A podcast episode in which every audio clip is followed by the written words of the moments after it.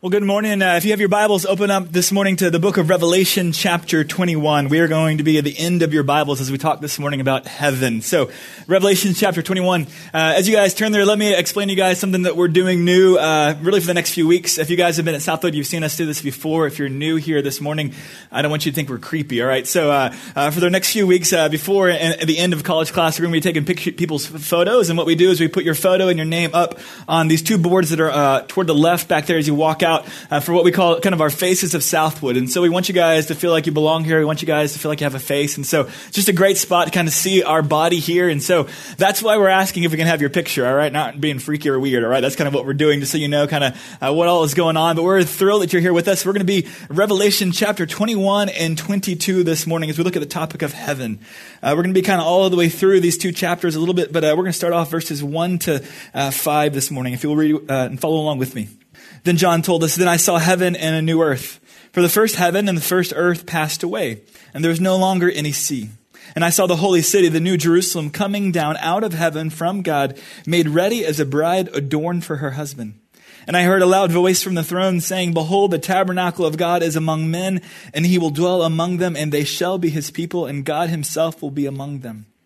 And he will wipe away every tear from their eyes, and there will no longer be any death. There will no longer be any mourning or crying or pain. The first things have passed away. And he who sits on the throne said, Behold, I am making all things new. And he said, Write, for these words are faithful and true. We pray with me. Father God, as we look at the book of Revelation this morning, Lord, and as we were asked the question about heaven and what it is like, Lord, I pray that you would uh, guide our time. Uh, Father, I pray for a topic that is so crucial uh, and yet so unknown for so many of us, Lord. I pray that you would teach us this morning. Uh, that even as we unfold your word, the very unfolding, the psalmist says, bring, brings light. And I pray this morning that you would illuminate our minds, that you would grant us understanding and insight into your word. Father, I pray even as I teach and communicate this morning, Lord, I pray that you would use me however you see fit. Uh, that you would take uh, where we're going to go this morning, Lord. And I pray that you would work it into each of our lives and our hearts just as you see fit. Uh, Father, I pray that you would give us hearts that are teachable, um, minds that are inquisitive and open uh, this morning, Lord. And I pray that you would take a topic that is so crucial and yet so unfamiliar and that you teach us this morning. That you give us a clear sense, really, of what we are to expect and what is to come, and, and really all that we've created to be uh, and created to enjoy. Lord, I pray that you would draw us to get a sense, really, of what you intend for heaven to be this morning, Lord. Father, we ask for these things this morning through your Son and by your Spirit. Amen. One of my dreams going through college was to travel to Europe. And so the summer after my junior year, I had the chance to travel and I spent six weeks at A&M Study Abroad campus. It's in Italy. It's an hour south of Florence in a little medieval town called, called Castiglione Fiorentino. It was an amazing six weeks. All right. We picked up six hours of credit and then me uh, and two other uh, buddies traveled throughout the rest of Europe for about two to three weeks. And so all in all, we were planning on spending about two months in Europe uh, not just Italy, but Germany and Prague and uh, Austria and France. And uh, we, we're going to go all over the place. And so we were so excited. Uh, what I really didn't uh, uh, realize in prior to that trip was the amount of preparation and research would be required to do that kind of trip. All right. And so uh, we spent really what was going to be two months in Europe, but we spent literally what it felt like more than three months researching for this trip. All right. And so uh, we had to look into airline tickets, train tickets, taxis. We had to look into hostels and hotels all throughout Europe. I had to look into and we bought all kinds of travel guides for all those countries. And so we had an army of travel guides as we were traveling. We had to look also into currencies and customs and passports and uh, visas. And I mean, just all over the deal. It was just so much work. And so I let my best friend do it, right? so he did most of the work and I just was along for the trip. I really had no idea what we are going to be doing. Um, but he spent really was a good part of three months really planning and researching for this trip. We were so thrilled and excited, all right? Uh, and so, and yet had no idea that it was going to take that much work and research just to get ready for that trip. And, and made me think even this week as looking at the topic of heaven, we were going to spend a two month trip in Europe and we researched it for three months, all right? Or he did. Um, and yet when we talk about the topic of heaven, a place that for many of us we believe we will spend eternity in, I think it is one of the most unresearched topics, all right? I, I will tell you, even for me this morning uh, or this week preparing for this talk, I feel like I've learned more this week about a topic than any other sermon I've preached probably in the last few years. Uh, even for myself, and I think even for you guys, the topic of heaven is at some level unfamiliar. At some level, we think it's uh, something that we can't even imagine or have a grasp or a handle on, and so we don't know what to do with that. I think we often don't think much about heaven because we don't know what to think about heaven. And yet, as we open the word this morning, as we look at Revelation 21 and 22, I think what we're going to find is that heaven actually is a very revealed topic throughout our scriptures. Uh, at least according to the biblical writers, heaven was not that unfamiliar of a topic. And in fact, what I think we're going to find this morning is that it is actually far more familiar as to what we're going to find and expect to our present existence and life than we actually realize. In fact, I think its, un, its familiarity actually is going to be quite unfamiliar to us as we think about what heaven is going to be like. In many ways, I think really the reason why a lot of us don't think that much about heaven is not just because we're unfamiliar with it. We have no idea what to expect. But I think a lot of times we don't think much about heaven because I think Satan has convinced the great majority of us that, that heaven will be absolutely boring. All right.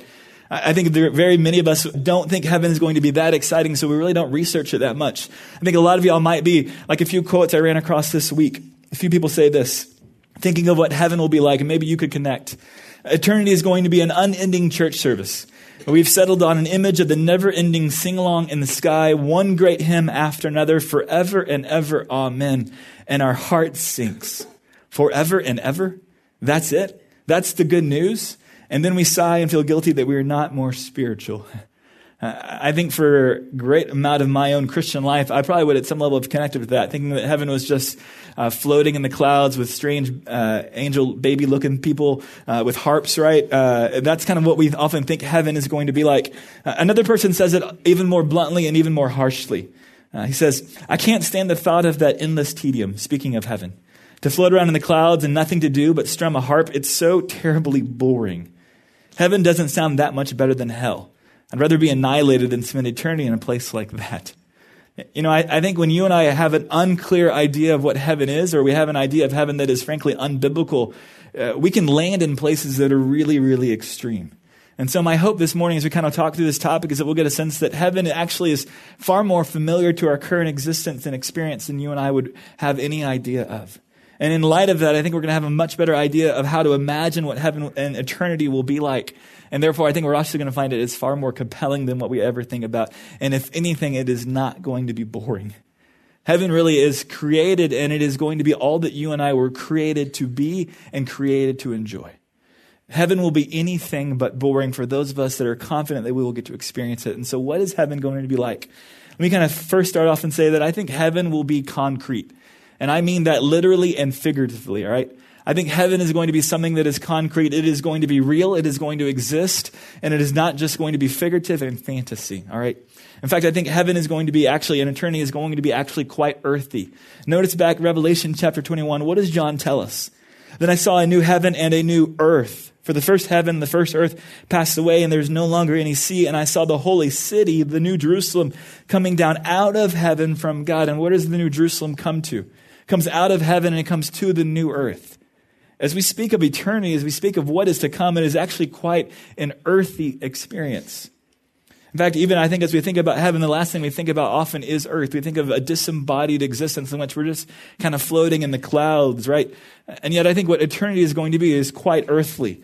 In fact, if it were going to be earthly, I don't know how John could have said it anymore. There's going to be a new heaven and a new earth. The city of Jerusalem is going to come out of heaven and onto earth where we will reside. Our existence in eternity will be on the earth heaven has come to earth. That's really what we're looking for and hoping for. And in fact, not just that the heavens have come to the earth, but God himself is now going to live and exist and dwell amongst us. That is the hope of heaven. Heaven is going to be quite earthy. In fact, uh, Paul Marshall says it like this Our destiny is an earthly one. A new earth, an earth redeemed and transfigured, an earth reunited with heaven, but an earth nevertheless. You and I are not going to have eternity apart from a new earth. And that's going to begin to really shape really what we're going to expect eternity to be like and that it is going to be earthy. Um, I will, uh, those who know me know that I am probably not the most earthy guy, all right? I'm not a Chacos uh, wearing guy. I'm not an Nalgene carrying person. Um, when I am out in nature, even this past summer, uh, Marcy's family, and my wife had a family reunion. We're going to be out at a te- uh, Texas dude ranch in July.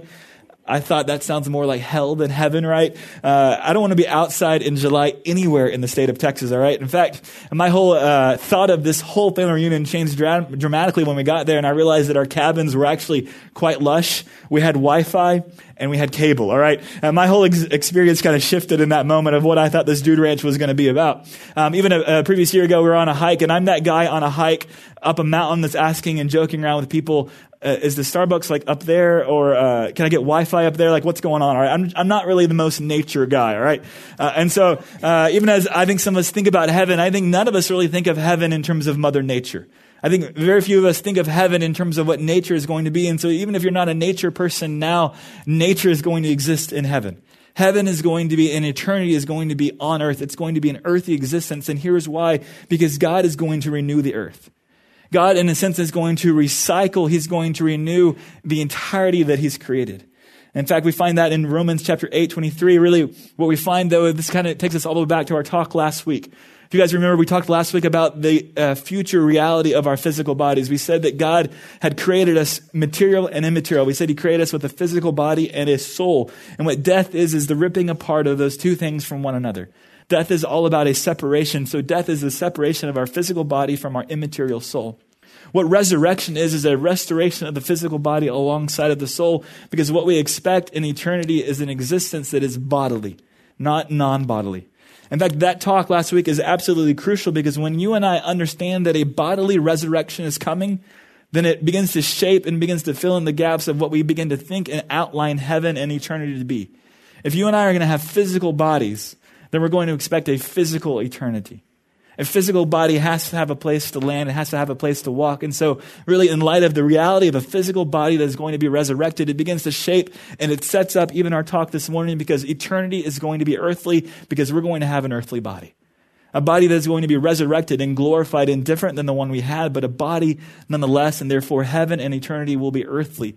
All right? And so that's why Paul says in Romans chapter 8, verse 23, we groan within ourselves, waiting eagerly for our adoption as sons, the redemption of our body. The reality of a physical body is absolutely huge. When you and I miss the reality of a future body that is to come, it begins to change what we expect heaven and eternity to be. In fact, uh, in the coming uh, months, you guys are going to find an album is going to be released by an incredibly popular Christian artist uh, in mainstream evangelical Christian music industry. All right, um, and I can tell you guys are going to run across this song. I'm not going to tell you guys who it is because you're going to find it. But I want you guys to listen to the lyrics of this song, and I want you guys to answer for me. What do you guys think this artist thinks of what's going to happen to the Christian body in the future that is to come? And notice, in light of what he thinks of the physical body to come, notice what he thinks of heaven and eternity to come. This is what he says I am a soul with a body of my own. And there's a time that I will lay this body down, and when I go, don't mourn for what is lost, but rejoice for what is found. Here's the chorus. And if the devil wants to come for me, I will tell him to his face, You can have my body, but you cannot have my soul. In the heavens, I will be singing songs of hallelujah. You can have my body, but you cannot have my soul. What does this artist think of what's going to happen to our physical body in the days that are to come? The devil can have my body, but he cannot have my soul because I don't need the body anymore. The body is superfluous to my existence. It is not necessary for who I am. And so the devil can have this thing. And yet, I think what we find throughout our scriptures is that the devil cannot have the body.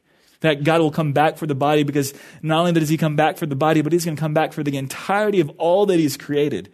The reality of a physical bodily resurrection shows us that the heavens that are to come will be earthly and they will be physical. Because all that Christ is going to do is not just redeem us from sin, but he's going to recreate and restore all that he created. In fact, we find that even in Romans chapter 8. Notice a few verses before Romans 8:23 about the physical resurrection. Notice what Paul says about the entirety of God's creation.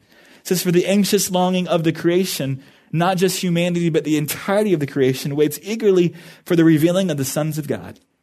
For the creation was subjected to futility in hope that the creation itself also will be set free from its slavery to corruption into the freedom of the glory of the children of God. Notice how, what does Paul expect of the future that is to come? Not just the redemption of the physical body, not just the restoration and the glorifying of the children of God, but he's looking for and he's waiting on the entirety of the creation to be set free from the slavery and the corruption and the difficulty it's under right now. As we look toward the future, we're looking for not just the resurrection of humanity, but we're looking for the restoration of the creation itself.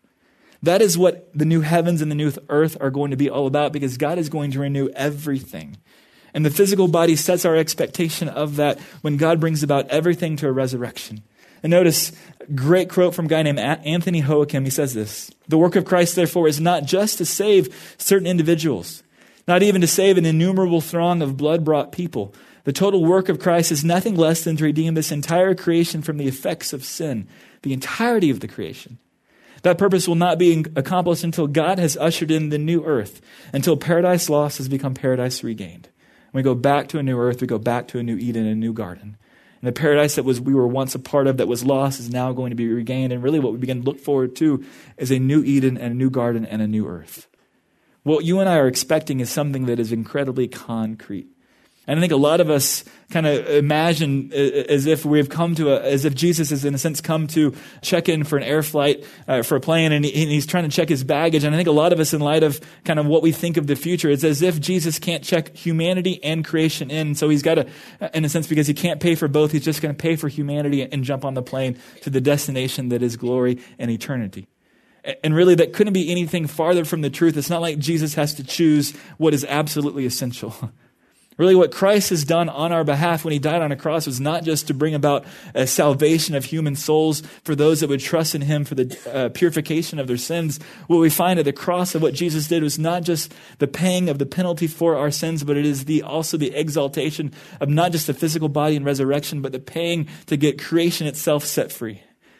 Christ didn't just pay so that humanity that was dead in their sin could be freed. What Christ paid for also was that he paid so that the creation itself could be set free from its slavery and so that it could find glory and it could find freedom as well. And ultimately, what we're going to find is that in light of that, heaven is not just going to be concrete, but it is going to be continuous with what you and I see right now. What you and I see right now actually is a signpost that's pointing us toward what is to come. One of my dreams when I was growing up was that I could be a designer of resorts, all right? That didn't really work out, so I'm here. I'm just kidding, all right? Um, but I really kind of had a vision. I had a great dream that really what I'd love to do is design resorts. My family uh, vacationed a lot. I was an only child, so it was kind of easy to travel. And so, and still am an only child, and so we would travel a lot. And often we'd go to resorts, and I just thought resorts were fascinating. Even for Marcy and I, when we first got married, we'd kind of resort hop. I just love to see resorts. I still do. Uh, one of the things that's always kind of fascinating me about resorts, though, is often the elaborate entrances that they have, all right? And so whether it's a resort or whether it's Disney World, it it's always has a gate, it has an entrance, it has a sign that sets your anticipation of what is to come, right? An entrance or the, uh, the gate or whatever it is before those places always kind of gives you a sense of what you are to expect. It always is going to be also a teaser for there is something even more glorious coming. And so the entrance to a resort is, is setting, in a sense, your expectation for what you're going to find when you arrive. I think what the old earth is, is an elaborate entrance, so to speak, toward what we're to expect of the new earth. This earth, in a sense, is a signpost gaining and setting your expectations of what is to come because that which is coming is going to be like that which you and I are experiencing right now. Heaven and eternity on a new earth is going to be like what you and I are experiencing. There's a continuity that exists between the two. In fact, notice really, if you will, with me, uh, as we kind of think about this, I think for many of us, we really, what we find is that I think Satan has told us not just that heaven is going to be boring, uh, but I think Satan has told us that we can't even imagine, or it's inappropriate to imagine what heaven is going to be like, what a new earth is going to be like. So I think a lot of us, whether we're bored by it or we think that we really can't even come to any idea of trying to imagine this thing, we kind of push it off. I think as we look through the scriptures, I think that's actually not true. I think a lot of us kind of miss what the scriptures are saying because I think the scriptures do give us a clue as to what we're ex- to expect. 1 Corinthians chapter 2, verse 9 uh, and verse 10. Uh, many will quote verse 9 speaking of heaven, and many will say this. Things which eye has not seen and ear has not heard and which have not entered the heart of man, all that God has prepared for those who love him. Many will quote verse 9 and stop as they speak of heaven, saying, You can't even imagine it. You can't see it. You can't dream it. It's not even your heart. So you can't even talk or describe heaven. And yet most miss verse 10, which says, For to us God revealed them through his spirit. Heaven is not something, and eternity is not something that the scriptures have not left us without a record of. Many will also run to the, the uh, vision that Paul has of the, of the heavens, and, and he comes back and he says, I wasn't permitted to describe or to even tell of that. And so people will say, hey, you can't describe. It's actually, it's inappropriate to even dream or imagine what heaven and, and new earth and eternity will be like. And yet they forget what the book of Revelation is all about is the vision that John had that he was permitted to share. The book of Revelation is all about, in a sense, a picture of the heavens and the new earth and what is coming. And so we get a whole different sense as we kind of walk through that. It's not just that God has revealed it to us, but I also think we see not just a clue from Revelation, but we also find, in a sense, a correspondence to creation. Uh, and that much of what the scriptures are going to reveal to us aren't just figures of speech that have no reference for the present or no reference for reality. Even as the scriptures speak of heaven and a new earth, they're not just giving us a figure of speech that's like fantasy that has no bearing on reality, that is actually giving us quite a sense of what's to come. Like an entrance to a resort that's gaining your anticipation and setting for you a sense of what you're about to find. The entrance is like what's coming. The old earth is like what's coming, but without the taint of sin, without the taint of, of the fall. So there's a correspondence to creation. We see it, first of all, even in our own personal resurrection. Again, kind of going back to the topic we talked about last week, that our own resurrection to new life through a new body sets again an anticipation of what is to come.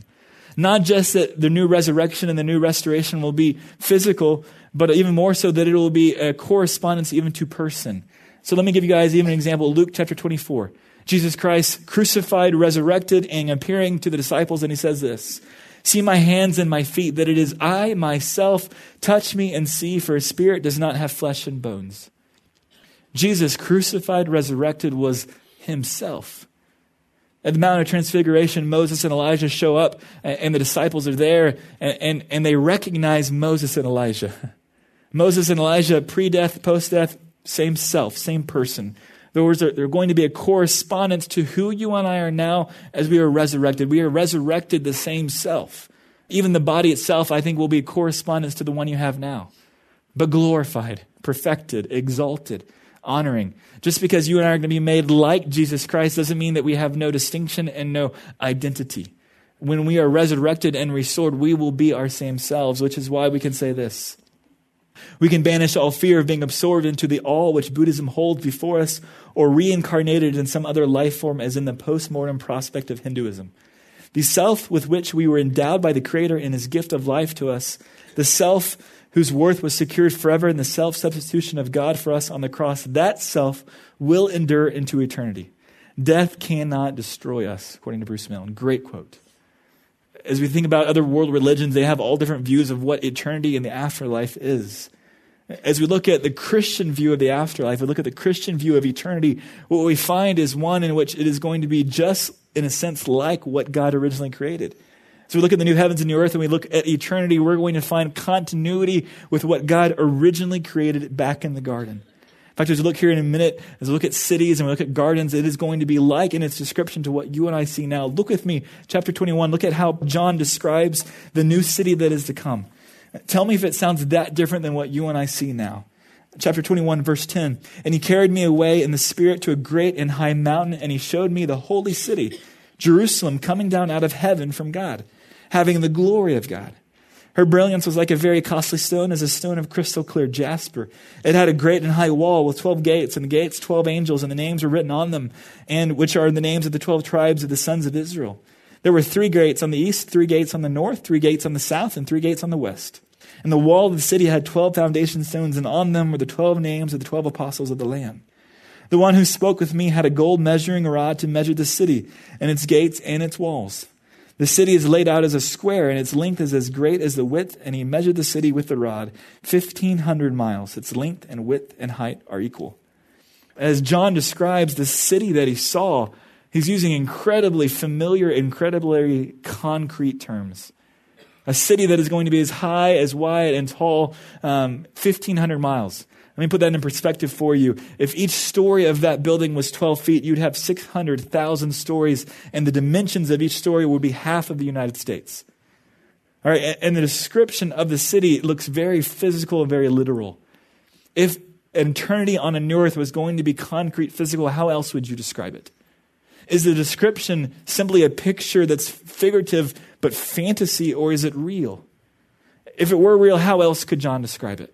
Did he actually see something, or was this completely different than what we will actually find? In fact, look with me now, chapter 22. We're going to find another description of what John saw. We're now not a city, but now this time a garden. And tell me if this sounds anything like what we find in Genesis chapter 1 and 2 of the garden that was in Genesis. Chapter 22, verses 1 to 6. Then he showed me a river of the water of life, clear as crystal, coming from the throne of God and of the Lamb.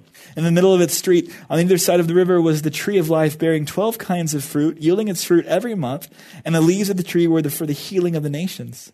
There will no longer be any curse, and the throne of God and of the Lamb will be in it. and his bondservants will serve him. They will see his face, and his name will be on their foreheads. And there will no longer be any night, and they will not have any need of the light of a lamp nor the light of the sun, because the Lord God will illumine them, and they will reign forever and ever. And he said to me, These words are faithful and true, and the Lord, the God of the spirits of the prophets, sent his angel to show his bondservants the things which must soon take place. Really, as you get, and I get a picture of a city and a garden that is to come, I think it's actually not that unfamiliar as to what cities and gardens look like. In fact, it's actually not that unfamiliar at all as to what we saw back in Genesis 1 and 2 with the Garden of Eden. Again, we find the tree of life. Again, we find a river. Again, we find God in their presence. It looks just like what God originally created. And really, as we begin to look at what is to come, what we're going to find is that God is going to be a restoration of all that He originally intended what we're going to find is not that unlike what we saw originally, nor is it that unlike what we see even now, except it's going to be glorified in the, the taint of sin, the, the corruption, corruption of sin is going to be removed, not just for humanity, but for the creation itself. And so all of a sudden we're beginning to see a new earth, a new Eden, much like what God originally intended. In fact, if what God originally intended for Adam and Eve was fulfilling and satisfying, and look nothing like angels on clouds with harps, then I think what we're going to find is going to be just as satisfying and often look just like it. In fact, as we talk about this topic of heaven and hell, I think what we're going to find is that heaven's going to be quite compelling. In particular, I think what we're going to find is that it's not just concrete, it's continuous, and it's quite compelling. Because what heaven is going to be is all that you and I were intended to be, and all that you and I were intended to enjoy. So, what exactly are we doing in heaven? If heaven is concrete, literal heaven on earth, and if it's continuous with what you and I see now, what can you and I expect that it will be, and what will we be doing for all of eternity? I kind of started out with some quotes about in this tedium. Is that what heaven is going to be?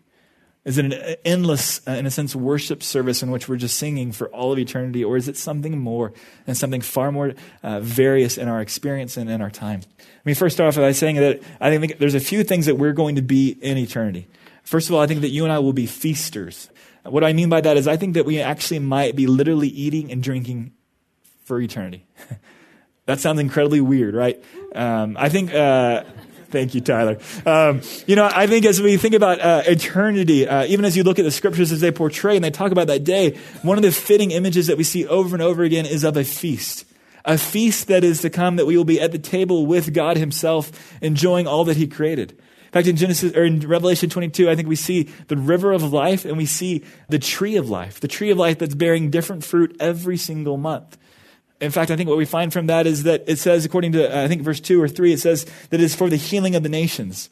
Well, if in eternity there is no disease and there is no sickness and there is no death, then I don't think healing is the best translation there. In fact, I think what we find there is not healing, but we find a sense in which life is satisfying and there is sustenance for life. I think the tree of life is providing food for you and I throughout all of eternity so that we can be sustained. And so, really, what we to find as we look at heaven and earth, or heaven on earth, is that this experience, really, uh, of a tree and of a river um, and of healing, so to speak, is much of really a satisfaction of desire. In fact, I think uh, as you think about it, I think for many of us, we think that desires or hunger or thirst are bad. What makes them bad is that they're not fulfilled. So someone goes hungry, someone goes thirsty. What makes desires bad is that sometimes we fulfill them the wrong way or we don't find them fulfilled at all until we ache and we feel broken, we feel empty. And yet what we're going to find, I think, for all of eternity is we're going to find desire, hunger, and thirst, but that are satisfied over and over again. I found a quote this week. You and I will have the sweet longing of desire that can be fulfilled and shall be again and again and again. Heaven is not the absence of longing, but it is its fulfillment. Heaven is not the absence of itches, it is the satisfying scratch for every itch. I think we may literally be eating and drinking for all of eternity.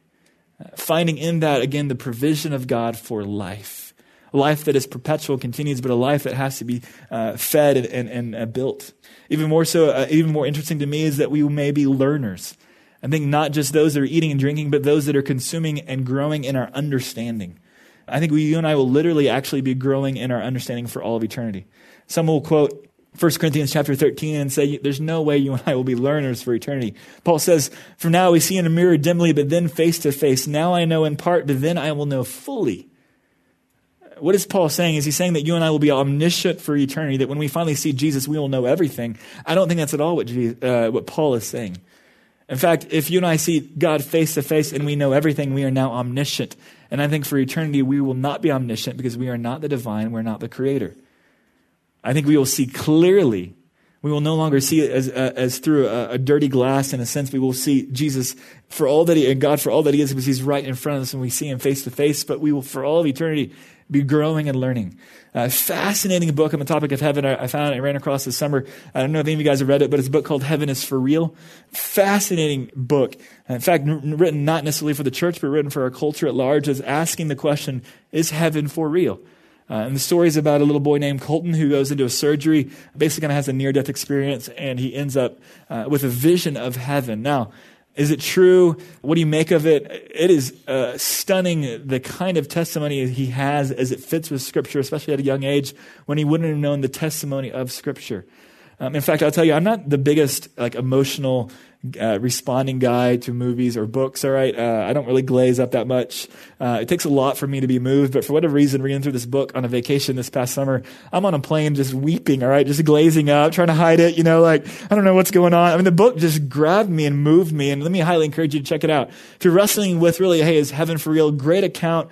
Again, uh, n- not the count of Scripture, uh, but a, a, really interesting story from uh, a family pastor, uh, their father who was a pastor, a child who has a near-death experience. Wonderfully written story. But even in it, Colton gives this testimony, fascinating to me. He says to his dad, or his dad says, "Well, what did you do in heaven? You apparently had a vision, you had an experience in heaven. Well, what, what, did you do?" And he ventured and he answers, "Homework." his dad thinks Homework, that, that wasn't what I was expecting. Choir practice, maybe, because we're singing forever, right? Uh, but homework, what do you mean? Uh, Colton responds, uh, Jesus was my teacher. He asked his uh, son, well, like, like in school, and Cole nodded, and Jesus gave me work to do, and that was my favorite part of heaven. Uh, now, I realize to take the idea of school and professors and syllabus, it's not really the heaven that you're hoping for, right? Uh, but at, at some level, even in your own experience, isn't there an element of learning uh, that is satisfying and fulfilling and challenging? And maybe for you, the reason why you hate your degree is because you're learning things that you're not interested in. But if you were learning things that grabbed your heart, that were interesting to you, which is why some of you guys grab a book and can't put it down because you're fascinated by the story. Or you're fascinated by a topic, and so you keep reading and you're reading and you're just grabbed by it. That element of is, is I think, what we're going to have captured for all of eternity, in which you and I are going to be learning and growing. And that's why I think heaven is not static. It's not endless tedium. It is an ever expanding, ever changing, dynamic experience for all of eternity. Uh, you and I will never be omniscient, but I think you and I will be in the very presence of God and in the presence of a perfected creation, and we will be growing in our own understanding more and more and more, and be fascinated more and more pulled in. There's an element of that that you and I were created for that is so fulfilling and so satisfying. I think we find that even in heaven for all of eternity. And it's not just that I think that you and I are going to be consumers as we learn and as we eat, even. I think even more that you and I will be producers. I think you and I actually will be workers. Uh, going all the way back to Genesis 1 and 2, you and I, from the moment we were created, God had given us a task. We had a purpose that was, and a task that was satisfying and fulfilling. God told Adam and Eve, I want you to rule over my creation. I want you to be the stewards of it uh, and the delegates of it, to rule over, to represent me over all that I've created, and it is your task. Remember, work was good. Work was present before the fall. What made work so unsatisfying was the curse. Remember, when Adam and Eve fall into sin, work itself becomes tainted and is no longer satisfying. It is no longer easy. It is no longer fulfilling. But remember, work was present before the fall. And so, even later this fall, we're going to talk about careers. We're going to talk about employment. Work is good. Work is divinely created and tasked for you and I. There's elements of it that make it really, really hard. But again, those elements are going to be removed in a new heaven on a new earth you and I will have a task that is fulfilling and satisfying, that we will be gripped by, and that we will be challenged by, and that we'll be pushed by. There's a reason why, even as I think about retirement one day that's a long way off, there's an element of me that thinks inactivity and playing golf for the rest of my life, which I hate, just sounds awful, right? Uh, I want to do something, all right? Um, even vacations, uh, you know, as you guys kind of run through a semester, so much of you guys are just longing for Christmas break. Maybe not yet, but in another month and a half, you're going to be exhausted and tired, just looking for a break. And at least for me, even from a task and a job that I love, I still want breaks from this job. And yet, even on a vacation, it takes about a week in which my batteries are recharged, and then I'm bored and I'm ready to do something. I'm ready to put my faculties towards something, all right? I think for all of eternity, you and I aren't just singing songs and floating and, and being inactive. You and I are going to have tasks that will be satisfying and fulfilling, that we'll, we'll be investing our entire selves into, again, though, for the glory of God and for the purposes of God, and therefore they will be fulfilling and even honoring to Him. And so you and I will be workers. And in fact, I think you and I will be workers in the family business, right? because all that we will be a part of is something that is going to honor God Himself. And so, not just that you and I will be workers, but we will be family members. In fact, most people, as they think about uh, heaven itself, one of the greatest questions I think people ask about is Will I see my loved ones? What about marriage? Um, people ask, What about sex in heaven and on this new earth if we're created uh, bodily? I think often uh, that topic is one of the most, uh, one of the hardest um, and one of the most difficult. You have passages in the Gospels where uh, they ask Jesus, and, and, the discussion is something along the lines of there will be no marriage, no one given as husband and wife. And so the question is, well, what about my own wife? What about my family? Um, what will become of our relationships uh, in, in, a new heaven on a new earth? And I think what we find uh, through much of the scriptures is that uh, the physical, earthly institution of marriage was but a picture of the marriage that was eventually coming. Uh, this was about a picture, a union of husband and wife uh, that was going to be a picture of Christ's union with his bride, the church. And, and so, as we look toward uh, uh a new heaven on a new earth, what we're going to find is not the disillusion of marriages or the disillusion of, of families, but I think what we're going to find is that the inclusion of all those into a greater marriage and a greater family that will overshadow them all. So, will you know your wife or your spouse one day, Lord willing, if He grants you that? I think you will. especially if they know Jesus Christ, because we know apart from a knowledge and a relationship with Jesus Christ, we will not spend eternity in the heaven or in heaven uh, on a new earth. And so, if you know uh, that person has a confidence that they know Jesus Christ, then I think you will see them on that new heaven, on that new earth. And yet, the reality is, I think that in the midst of those uh, ongoing and, and real relationships that will all still be shrouded or, or overshadowed by the ultimate marriage that exists, which is going to be Christ with his bride, the church. So I think those relationships that you have now will be ongoing and you will see loved ones, you will see spouses. I don't necessarily think that there will necessarily be sex. It's a question and a topic for another morning, all right? Uh, but I think you, we will be, in a sense, part of a, a giant family. I think for a lot of us, again, uh, whether we hate school and don't want to be learners, or whether we have a family exist, experience that is really rough, and that when we think of family, we think of a lot of pain. But again, what we're looking forward to is the restoration of all of those institutions, the restoration of all of those experiences for the glory of God. And so you and I will never be excluded again. You and I will never be part of a broken family again. We will never be abused again. We will always now be a part of, if we know Jesus Christ, part of a family that is inclusive and that is healthy and not dysfunctional. Hallelujah. Praise the Lord. Amen. Right? Uh, last thing as we kind of wrap up uh, is not just that we will be family members, but we will be worshipers. I'm ending here because this is where so many start and end, which is the idea of worship. True, really, the foundational piece of what we're looking forward to is the reunion with Jesus Christ Himself and seeing God face to face and in His presence a God that we cannot see, we cannot hear apart from His Word. And what a uh, new heaven on a new earth will be will be God dwelling amongst us, just like He walked in the garden with Adam and Eve. A God that we can now connect with, a God that we can see, a God that we can hear tangibly and walk with intimately. That is really our greatest hope of what we're looking forward to. But realize, even in that experience and in that relationship, in that worship experience, it is not endless worship services and endless songs. All right? Because you and I were created for so much more than just simply the vocal declaration of truth in harmony in a song. You and I were created for so much more than just that. In fact, what heaven is going to be is an inclusion and an enjoyment of so much more, not just God Himself, but the entirety of His creation, so that all that He created us to be is all that we will experience and find fulfillment in. It is not an endless worship service where we just sing for all of eternity and don't do anything, all right? What worship really is, even now, is not just the, this declaration of song. What worship is, is a lifestyle in which our lives are laid to the Lord, and all that we are is all that He is. And what worship is, is an offering of ourselves to Him. So Tyler's going to come back up with uh, with the crew, and then we're going to he's going to talk a little bit more about what worship is and what we want worship to be, even here at Southwood, and then we're going to end this morning on a song of response. Well, good morning. Um, kind of as Trey talked about, worship being the being a response to God, and uh, what we want it to be more than just a, an emotional response to in music. Kind of as we're here, a lot of times we respond to a song and we hear a song, and we're like, "Oh, I like that song, and I like what it's saying," so I'm going to respond and I'm going to sing. I'm going to raise my hands, and that that is all encapsulated in the worship experience that we have here on Sunday morning. But what we want to flesh out is more um, as we leave here and as we walk away from this building. How does the worship service impact you then?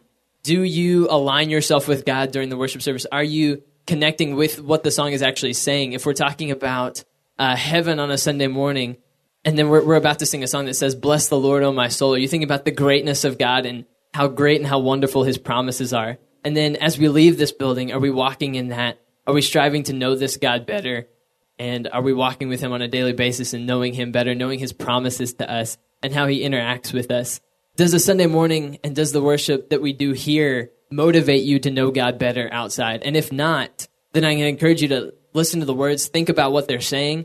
And if they are, then that's great. And I, I hope we're achieving that goal.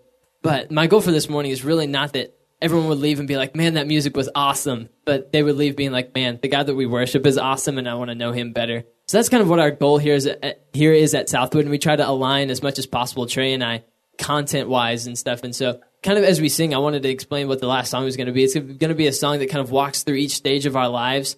And uh, the chorus is going to say, Bless the Lord, O my soul. And it's just a really great song that just kind of sings about how great the Lord is and how uh, he is faithful to us. It sings about the, the qualities of the Lord, saying that he's rich in love and he's slow to anger. And this is true of our God. And so I plead with you that if you don't know that as well as you should, then walk with him, then strive to know him better. So uh, let's stand and sing this this morning.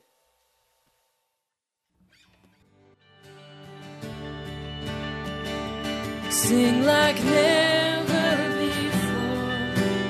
Oh, my soul, I worship your holy name.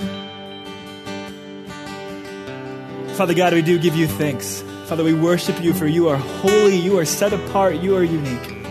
Father, we give you thanks because we know every good gift comes from the Father of lights. You are the giver of good gifts. And all that we have, even in this creation, even flawed by sin and corrupted and waiting for a, a, change and a freedom that is to come, but even in this creation, we see your goodness. And Father, I pray this morning, Lord, even as we step into this week, Lord, I pray that all of our lives would find opportunity for worship. Father, I pray for that which we eat. Lord, I pray that we would give you thanks for that which you provided, that which you've caused us to enjoy. Father, I pray even that which we learn, even that which, which we walk through school, Lord, I pray that we would honor you, we would worship you in our classes. Uh, that even in the tasks that you've given us, whether that be studying or work, Lord, I pray that our entirety of our lives would honor you. Then in family and in relationships in the different arenas of our lives, Lord, I pray that we'd see uh, our relationship with you is not an aspect of a Sunday morning, and not as a, a part of us, Lord, but I pray that it would permeate and define the entirety of our lives. And that all that we do, we would honor you in it and through it uh, as a means and as a preview of what we will be doing for all of eternity enjoying all that you've created, enjoying all that you've made us to be, and praising you and worshiping you in that. Not just with the vocal uh, declaration of truth, but even the very enjoyment of the very things you've created. Might we make much of you and all that you've allowed us to enjoy. Might we honor you in the way that we walk. Father, I pray that you would expand our view of worship even as we wait on which a day will come which will be expanded even greater. And a restoration of all that you've created for our own enjoyment and to worship and to praise you and to make much of you, Lord. Father, I pray that our lives would do that. And even as we walk out, Lord, I pray that you would challenge us, that you would allow us to see where our sense of worship is way too narrow, and that where our sense of heaven is also too narrow. Father, we ask for these things this morning through your Son and by your Spirit. Amen. Thanks for being here this morning, and we will see you guys next week. If not, see you guys at Fuzzy's right here after the service. Thanks for coming, y'all.